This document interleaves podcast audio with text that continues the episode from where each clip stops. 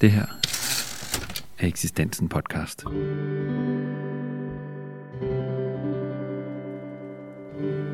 Kan man, skal man, bør man blande tro og politik? Domprost ved Københavns Domkirke, og Frokirke, Anders Gadegaard, er en af de præster, der aldrig har været bange for at være tro mod sin politiske overbevisning og blande forkyndelse sammen med sit politiske engagement. Det er nu blevet til bogen Tro mod politik, hvor i han med udgangspunkt i kristne værdier argumenterer for en politisk etik. Ja, Hallo? kom indenfor. Ind i gården og ned i kælderen til højre. Ja, tak for det. Eksistensen er taget ind til vor Frokirke for at mødes med Anders Gadegaard og snakke om tro, mod og politik, og hvorfor man ikke bare kan, men bør blande tro og politik.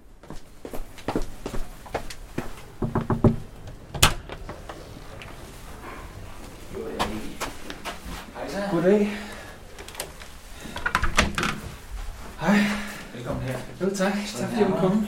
Vil du have noget vand? Vil du have en kop læskaffe? Eller? Øh, et glas vand er fint. Det var dejligt, tak. Bare den her. Ja. Anders Gadegaard, tak fordi jeg måtte komme. Tro mod politik. Det er titlen på bogen, og det er jo en titel, der kan og måske skal forstås på flere forskellige måder. Øh, I bogens indledning skriver du om forskellige forståelsesmuligheder af den her sætning.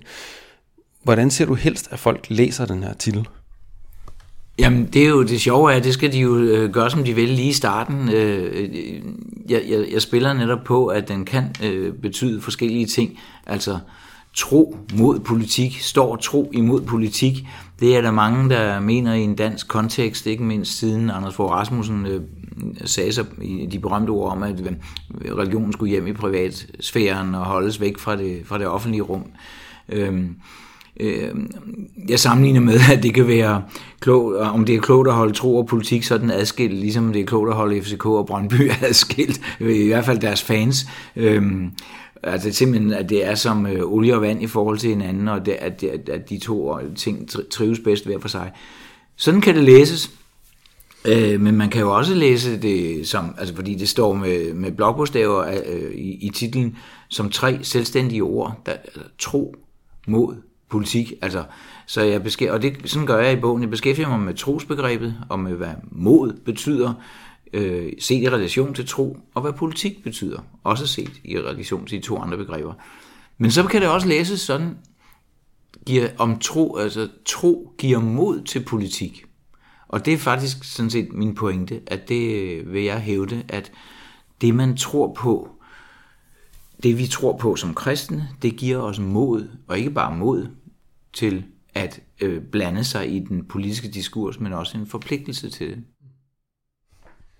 Ja, og nu nævner du Anders Fogh. Øh, og det her med at blande tro og politik er jo manøvre, der er blevet argumenteret meget imod i et sekulært samfund øh, som det danske, i særlige politiske kredse. Og, øh, og som du siger, det forpligter. Du argumenterer for i bogen, at det ikke alene er en nødvendighed med den her relation mellem tro og politik, men det er uundgåeligt. Mm.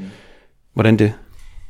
Jamen det ligger, i, det ligger for mig at se simpelthen i, øh, i, den, i den kristne tro, at, øh, at øh, troen skal sætte frugter i gode gerninger, og de gode gerninger handler om, om de andre mennesker, fællesskab, de fæll, det fællesskab, man, man er i, og samfundet er jo det fællesskab, vi hører hjemme i, så man er simpelthen forpligtet ud fra sin tro på at tage vare på øh, fællesskabet. Øh, og, og for mig er politik et spørgsmål om at finde de bedste løsninger for flest mulige i samfundet, og især for dem, der har svært ved at klare sig selv.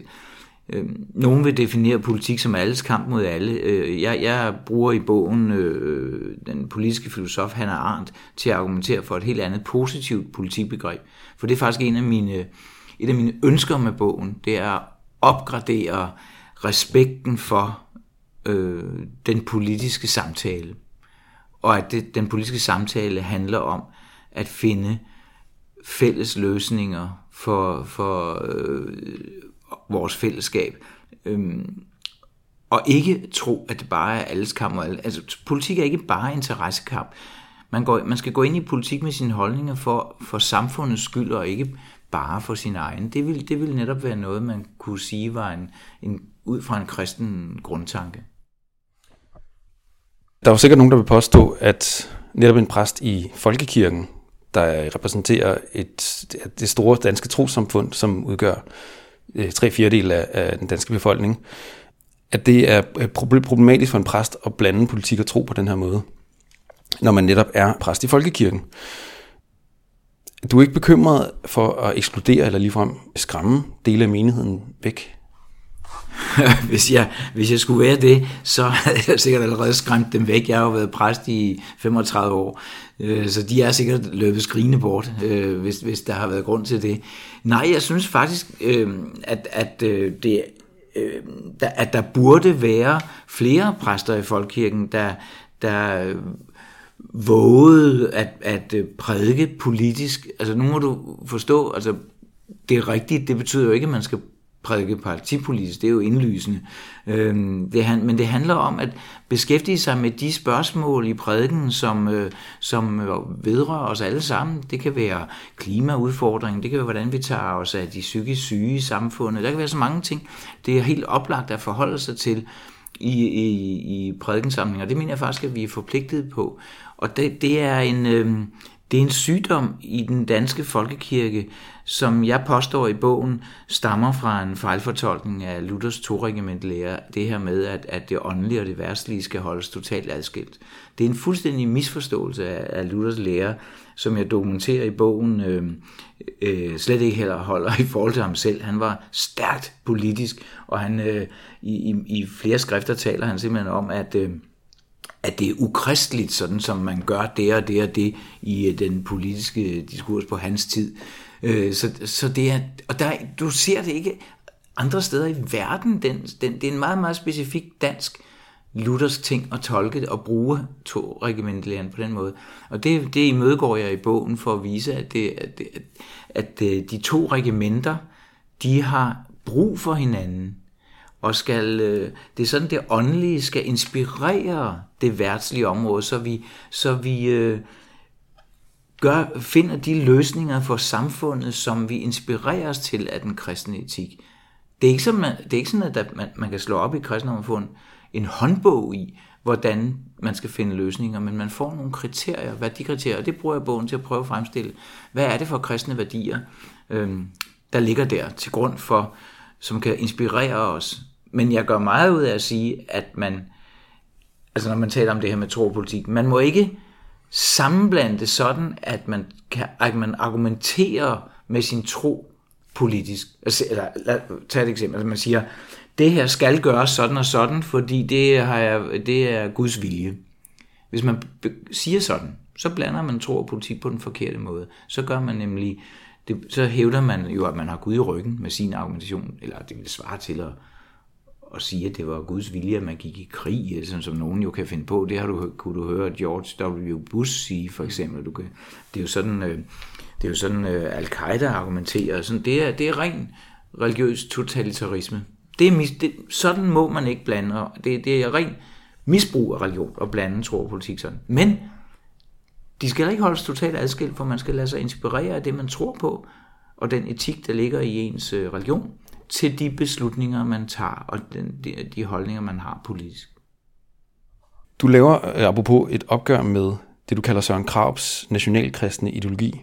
Hvorfor ser du, at netop det her opgør det er nødvendigt i, i den her sammenhæng? Jo, fordi for mig at se, at Søren Krab, øh, hvad skal man sige, prototypen på den øh, misforståede brug af Luthers to lærer i, i, i sådan en, en dansk sammenhæng, hvor han øh, bruger to læren til at sige, at, at øh, tro og politik har intet som helst med hinanden at gøre.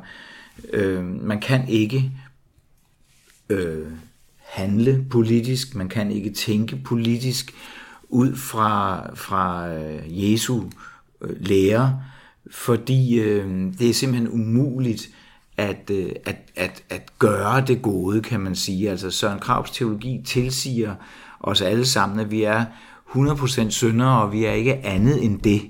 Så alt, hvad vi rører ved, øh, er, er, er ondt Vi kan kun synde, så at sige. Og det vil sige, det som det politiske skal, det er ved hjælp af loven, skal vi tvinges til at gøre noget, som vi ikke vil gøre af os selv.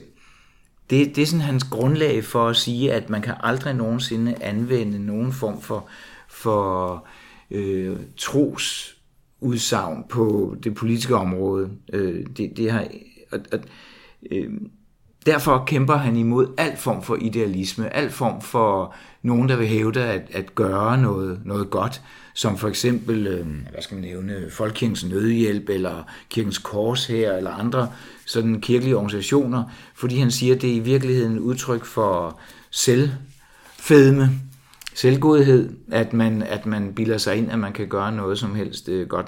Man kan ikke andet end engagere sig i øh, politik for at øh, dæmme op mod det onde. Det, det, det, det er præcis det politikbegreb, jeg gør op med i bogen, at det skulle være alles kamp mod alle, og det, det er kun øh, det, øh, interessekamp.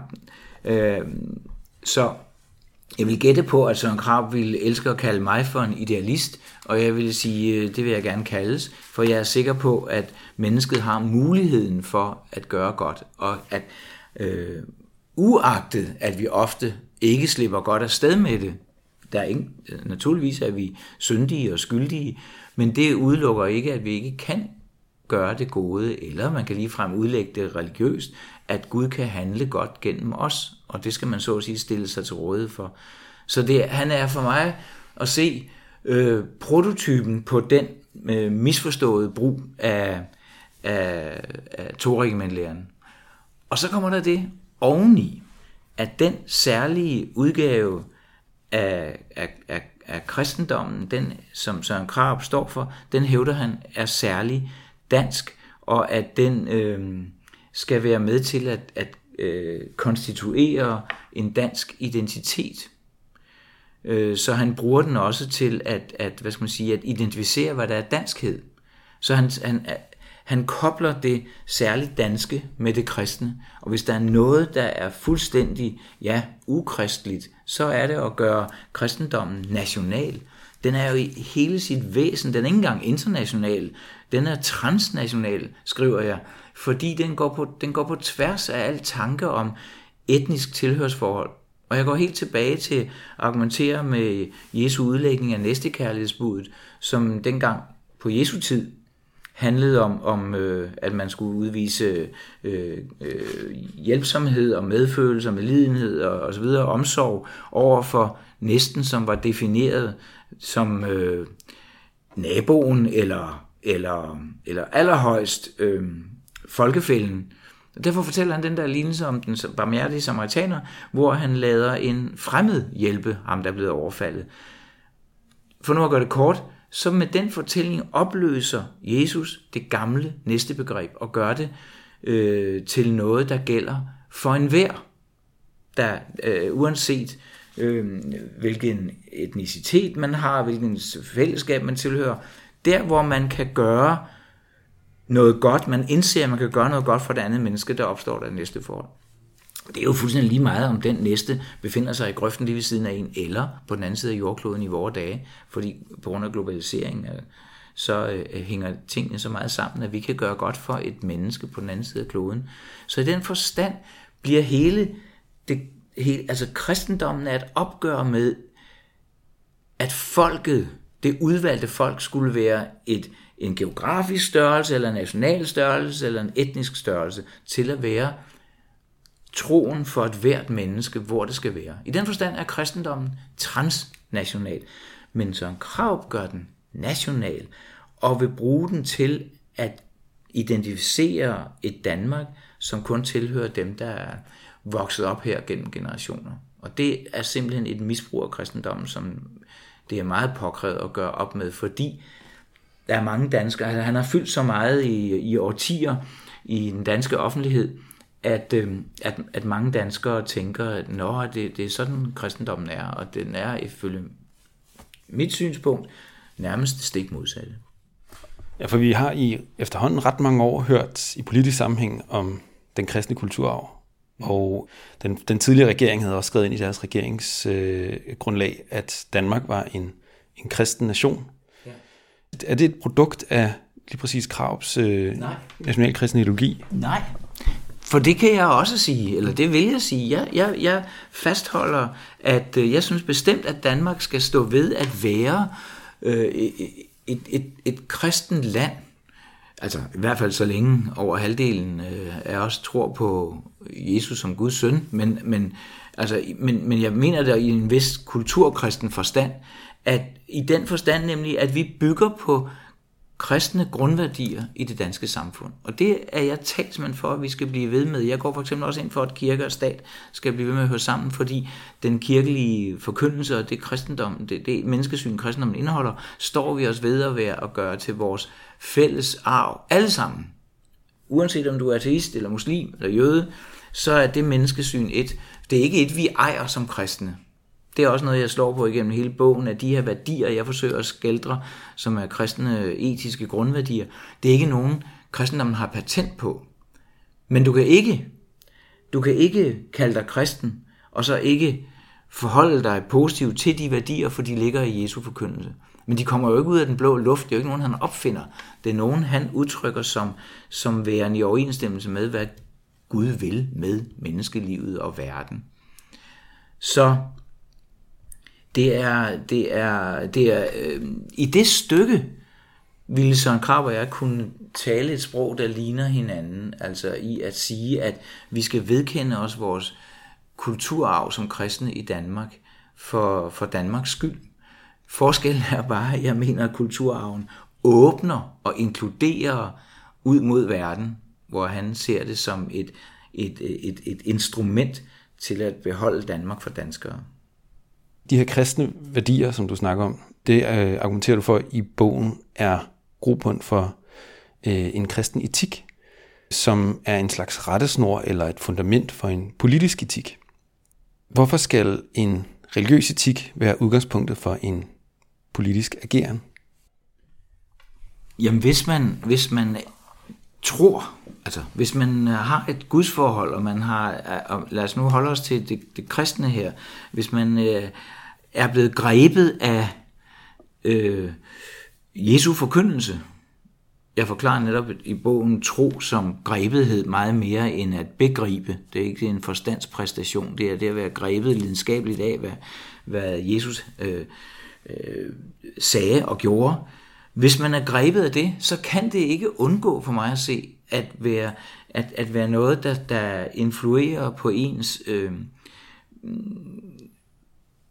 syn på, hvad der er det vigtigste i ens eget liv, og i det liv, man er sat til at leve, det, det kald, man har der, hvor man nu lever her, i det fællesskab, vi hører hjemme i. Så jeg kan ikke se det. Det kan ikke undgå at være andet end noget, man, man lever på og tænker ud fra. Så, så, så øh, jeg synes næsten, det giver sig selv, og det, altså, det ligger i, også i hele den, i den tidligste kristendom, at, at den etik, som Jesus lærte, bjergprædiken kan du for eksempel tage, ikke?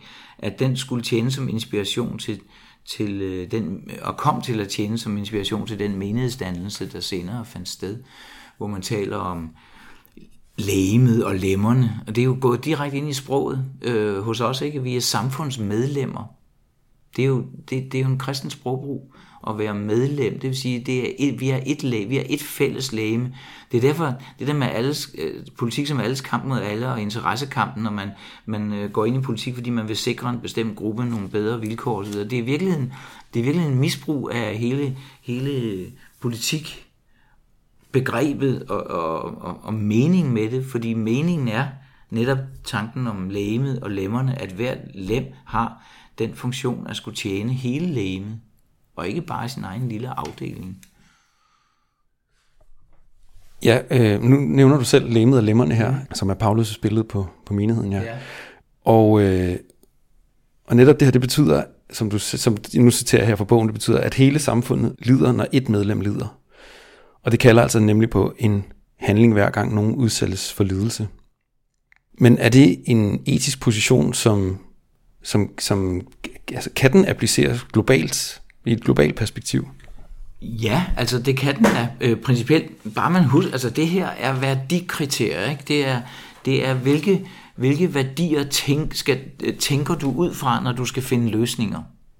Det er det, der, der er hele min, min idé med at lave det her katalog af, hvor mange er der i bogen, 10-15 grundværdier og sådan noget lignende, øh, at, det skal, at de skal tjene som inspiration. Det, det, og det er jo ganske korte kapitler, det, og jeg kalder det jo også bare nogle byggesten, for det er bestemt slet ikke noget færdigt system eller sådan noget, men det er tænkt sådan, at det her er nogle 10-15 helt centrale byggesten i en kristen et social etik eller politisk etik, som kan danne grundlag for at træffe beslutninger på de områder, man nu beskæftiger sig med. Øh, og det, globalt naturligvis forholdet mellem rig og fattig, syd og nord, øh, øh, er, er der helt oplagt, at, øh, at i en kristen kontekst må det være, at er det oprørende at se, at, øh, at, at der er så mange millioner af mennesker, der lider så forfærdeligt under en fattigdom, som vi i den rige del af verden øh, har været med til at, at påføre dem, og at man ikke finder øh, politiske løsninger. Undervejs i min bog kritiserer jeg sådan set øh, de sidste 60 års øh, ulandshjælp for at være utilstrækkelig. Jeg har selv været meget aktiv i Folkehjælpsnødhjælp. Det er ikke, fordi jeg i den forstand kaster vrag på alt, hvad man har forsøgt at gøre, men grundlæggende set er det, er det jo øh, øh, minimale resultater, set på den helt store skala, man opnår. Øh, man får hjulpet, og al respekt for det, de men, nogle bestemte mennesker, nogle bestemte små hjørner i den tredje verden, men på det store plan, der skal der jo helt andre boller på suppen, hvis det skal flytte noget, så er det jo handelsaftaler med, øh, og, og, og en helt anden indsats på det afrikanske kontinent, der skal til.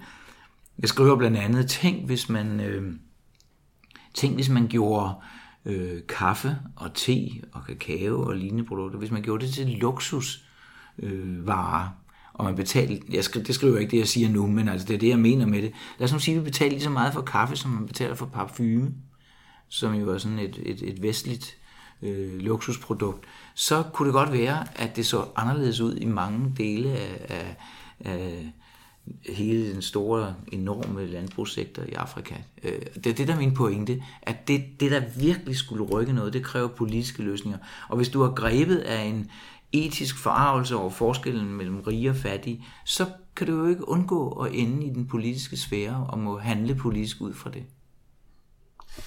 Men hvis nu man øh, indtog en modsat position og sagde, du taler, du talte tidligere om pligt, hvis nu jeg var djævelens advokat og sagde, okay, mm. hvis, hvis man lever i et, et samfund, øh, som fungerer som et leme og lemmer, ja. i et fællesskab, ja.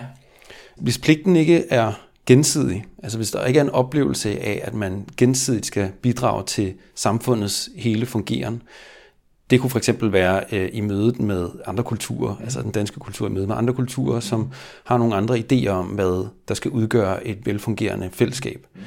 Undergraver det ikke pointen, eller Ja, det kan jeg ikke se. Det kan jeg ikke se. Altså, øh, øh, så nærmer vi os et af de andre øh, grundbegreber, jeg, jeg beskæftiger mig med, nemlig øh, forsoning og forligelse.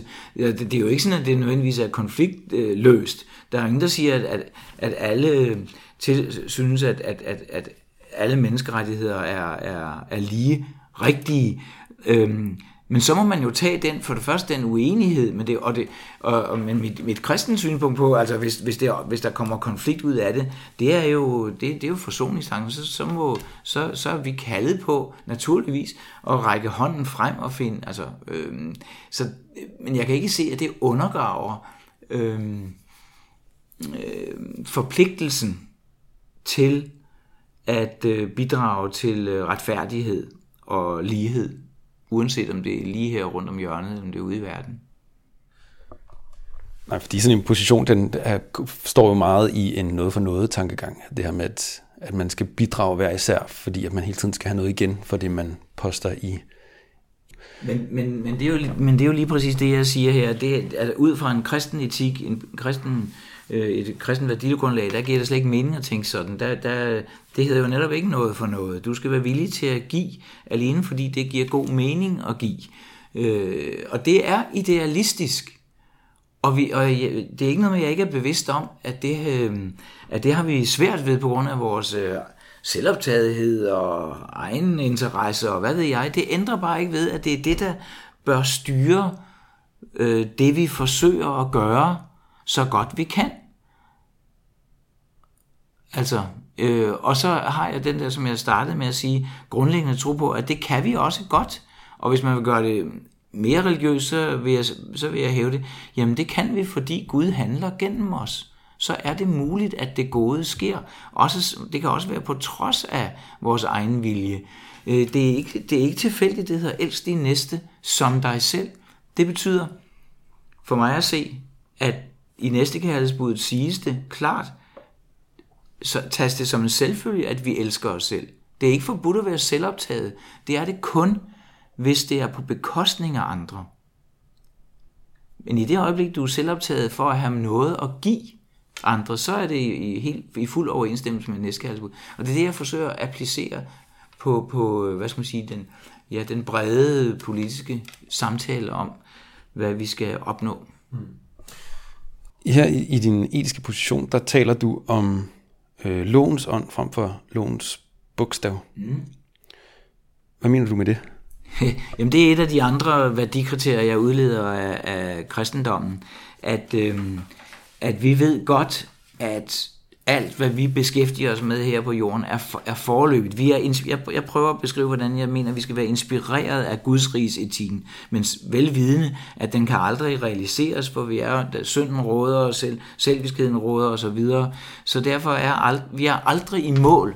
Der, vi vil aldrig komme i mål. Ja, ja, før en Gud fylder alt i alle, men det er jo netop ikke vores sag. Vi, vi, skal, vi skal prøve, om vi kan sætte frugter, der er, der, der er små tegn på Guds riges virke, øh, og at det godes, øh, det godes virke mellem os. Det er det samme som at sige, at alt her er forløbet, det vil sige, det er lovende også. Lovene er til for hele tiden at blive revideret. Det er, det, de er jo menneskeskabt for at få os til at gøre det bedst muligt, men der kan, og man kan finde ud af, at der var bivirkninger, man, øh, øh, man ikke havde regnet med af en lov, nogen, og så videre. Så derfor skal, skal man hele tiden lede efter, hvad var, hvad var ånden, hvad var meningen med, at vi lavede de her love. Øh, og, og hvis der er noget, øh, der gør, at man så må bryde en begiven lov for at opnå det, der var hensigten med det, så kan man blive nødt til det. Det er det der med, det, er det der, altså det er ånden i loven, man skal gå efter, og ikke lovens bogstav, som om det er muligt, som no, det, det bliver jo fundamentalistisk, det, øh, autoritært, fundament, totalitaristisk øh, simpelthen, hvis man, øh, hvis man hævder, at en lov er fuldt færdig, og derfor, derfor gælder lovens bogstav. Så i et kristent samfund, der ved, at alt er forløbigt, og, og alt er tvetydigt, der vil man altid øh, dømme i retssalen efter lovens ånd, og ikke efter dens bogstav. Du skriver i bogen om, hvordan gudstjenesten ikke er en tjeneste til Gud, men en taksigelse og en tjeneste for næsten, eller til næsten. Og dermed øh, øh, rækker den også ud i samfundet, øh, for eksempel gennem diakoni, øh, eller ligefrem politisk diakoni, som du kalder det. Ja. Hvor går grænsen for, hvad en prædikant kan tillade sig rent politisk i, øh, i embedsmedfør? Jamen, øh, det ved jeg ikke, hvor den går. Altså, den vil jeg gerne se overskrevet, øh, før jeg siger, hvor den går. Øh, det, det har jeg ikke set den overskrevet. Jeg kan ikke komme på noget eksempel, hvor den er overskrevet. Jeg synes aldrig, at der, der stort set er nogen præster i den danske folkekirke, der nærmer sig den grænse, hvor jeg synes, at man skulle tage politiske emner op, som i bred forstand rører os og, og komme med bud på det. Øh, jeg har været inde på, at man skal gøre sig umage for at sikre, at folk ikke tror, at det er fordi, man mener, at det er vor herres vilje, man står og, og giver udtryk for, men det er ens egen øh, tolkning af, hvad troen forpligter mig til, og det skal selvfølgelig fremgå af prædiken, at det er subjektivt.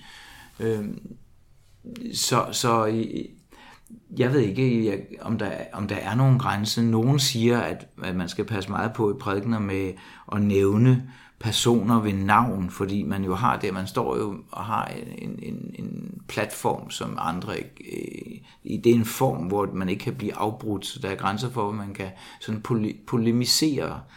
Øhm, ja, måske, men altså, det er jo bare, det, i andre, i andre kirkelige sammenhænge rundt omkring i verden, er det jo en fuldstændig naturlig ting, at præsten polemiserer i sin prædiken. Det ved, det ved menigheden da godt, at det er præsten, der, der giver sit bud på, hvordan han eller hun mener, at kristendommen skal appliceres.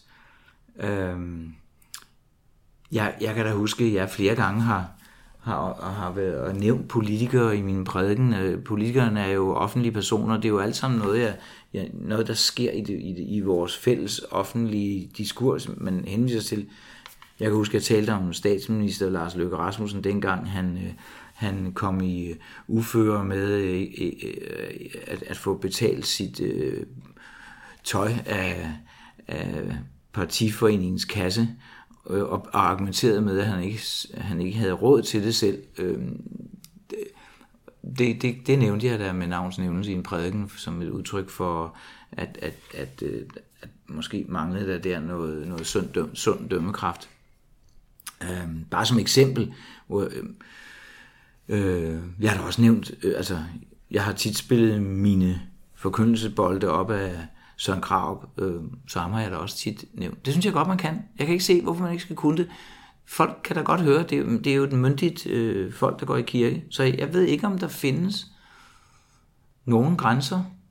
Nej, jeg vil, jeg vil give et helt andet eksempel. Jeg har, øh, da vi havde kommunalvalg sidst, der hold, havde, det var der, søndagen lige inden øh, kommunalvalget, der her i København, der, øh, der opfordrede jeg folk til, at øh, når de skulle hen og stemme, så skulle de tænke meget, fordi København udvikler sig fantastisk i øjeblikket, og der er meget, meget godt at sige om bymiljøet i København, som det har udviklet sig. Men det har også en slagside, nemlig den, at øh, det parti, der har magten her i byen og har haft det i, i jeg ved ikke, i mands minde, Socialdemokratiet, de byggede for øh, 80 år siden, eller sådan noget lignende, social boligbyggeri for arbejderklassen, og nu bygger de øh, meget, meget dyre lejligheder for de rige. Det har hjulpet vældig godt på kommunens økonomi, så man har fået råd til øh, mange, mange spændende ting øh, i byen, hvilket i sig selv at få råd til er godt. Men kommunen har i deres brød tusindvis, titusindvis af ansatte. Øh, socialarbejdere, læger osv., som ikke har råd til at bo i kommunen. Hvordan kan man øh, med den ene hånd ansætte, have så mange ansatte og føle forpligtelse over for sine ansatte, samtidig med, at man ikke bistår dem med at kunne bo i kommunen.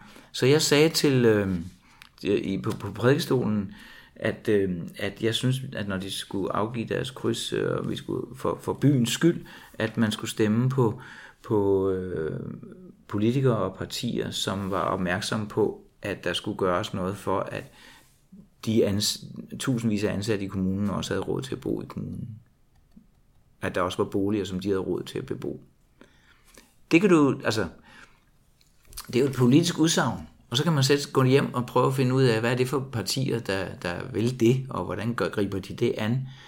Og, og det jeg her anvender, det er bare, sådan, synes jeg, et ligheds- og retfærdighedsprincip, at det ikke at vi er ikke, skal ikke være en storby kun for de rige, men for alle. Øh, men jeg, jeg siger jo ikke overhovedet, hvem man skal stemme på. Så det er ikke partipolitisk i den forstand, og alligevel er det en vejledning til, hvad man skal gå ind og stemme i. Det er sikkert mange af dem, der ikke føler, men det er lige meget. Men det, så der kan du se, der, det, det er sådan set et, et, et, et, et ret præcist politisk budskab, og alligevel synes jeg ikke, jeg kan beskylde for at have overskrevet en grænse, hvor man stiller sig op og siger, I skal stemme på den og den person eller det og det parti. Og her til sidst, der vil jeg gerne spørge dig, øh, når man er færdig med at læse den her bog, hvad håber du så, at øh, man som læser kan tage med sig videre? Jamen, i virkeligheden ville jeg være rigtig glad, hvis man, øh, hvis man øh, bliver inspireret af min argumentation for, at tro giver mod til politik, og, og mod i den forstand, at man bliver modig af, af at tro. Den frihed, der ligger i, at, øh, at, at vi hviler i øh, Guds kærlighed, og derfor kan vi jo trygt og roligt være modige, og fordi mislykkes vi med det, vi gerne vil, så tilgives vi, og vi får nye kræfter øh, til at, at prøve igen lige bagefter. Øh, hele den tanke øh, vil jeg være, øh, håber jeg virkelig, at, at, at, øh, at læseren vil tage til sig som en opfordring til at engagere sig i den politiske samtale, for jeg lige også synes, at den politiske samtale i Danmark øh, har brug for, at den bliver bredere og ikke føres af de på, forvejen, i, øh, på forhånd uddannede til det, eller på forhånd interesseret, men bliver bredere. Det gælder store spørgsmål som Danmarks krigsdeltagelse, nævner jeg i bogen osv. Altså folkelige debatter. Jeg vil i virkeligheden gerne plædere for, at den politiske diskurs bliver bredere, og at, at man øh, frygtløst øh, kaster sig ind i den, for at værne om det politiske liv som noget, der er vores fælles anlæggende, og ikke et, vi øh, vælger nogen til at tage sig af, men at det forbliver et folkeligt anlæggende. Og med håbet om mere mod til at deltage i den politiske debat, så vil jeg sige tak, fordi jeg måtte komme forbi. Selv tak. Du lytter til en podcast fra eksistensen om bogen Tro mod politik med domprovst Anders Gadegaard. Bogen den kan købes på eksistensens hjemmeside, og der finder du også andre podcasts fra eksistensen. Dem kan du også finde i din foretrukne podcast-app på Spotify eller på Podimo. Mit navn det er Anders Bang Christensen. Tusind tak, fordi du lyttede med.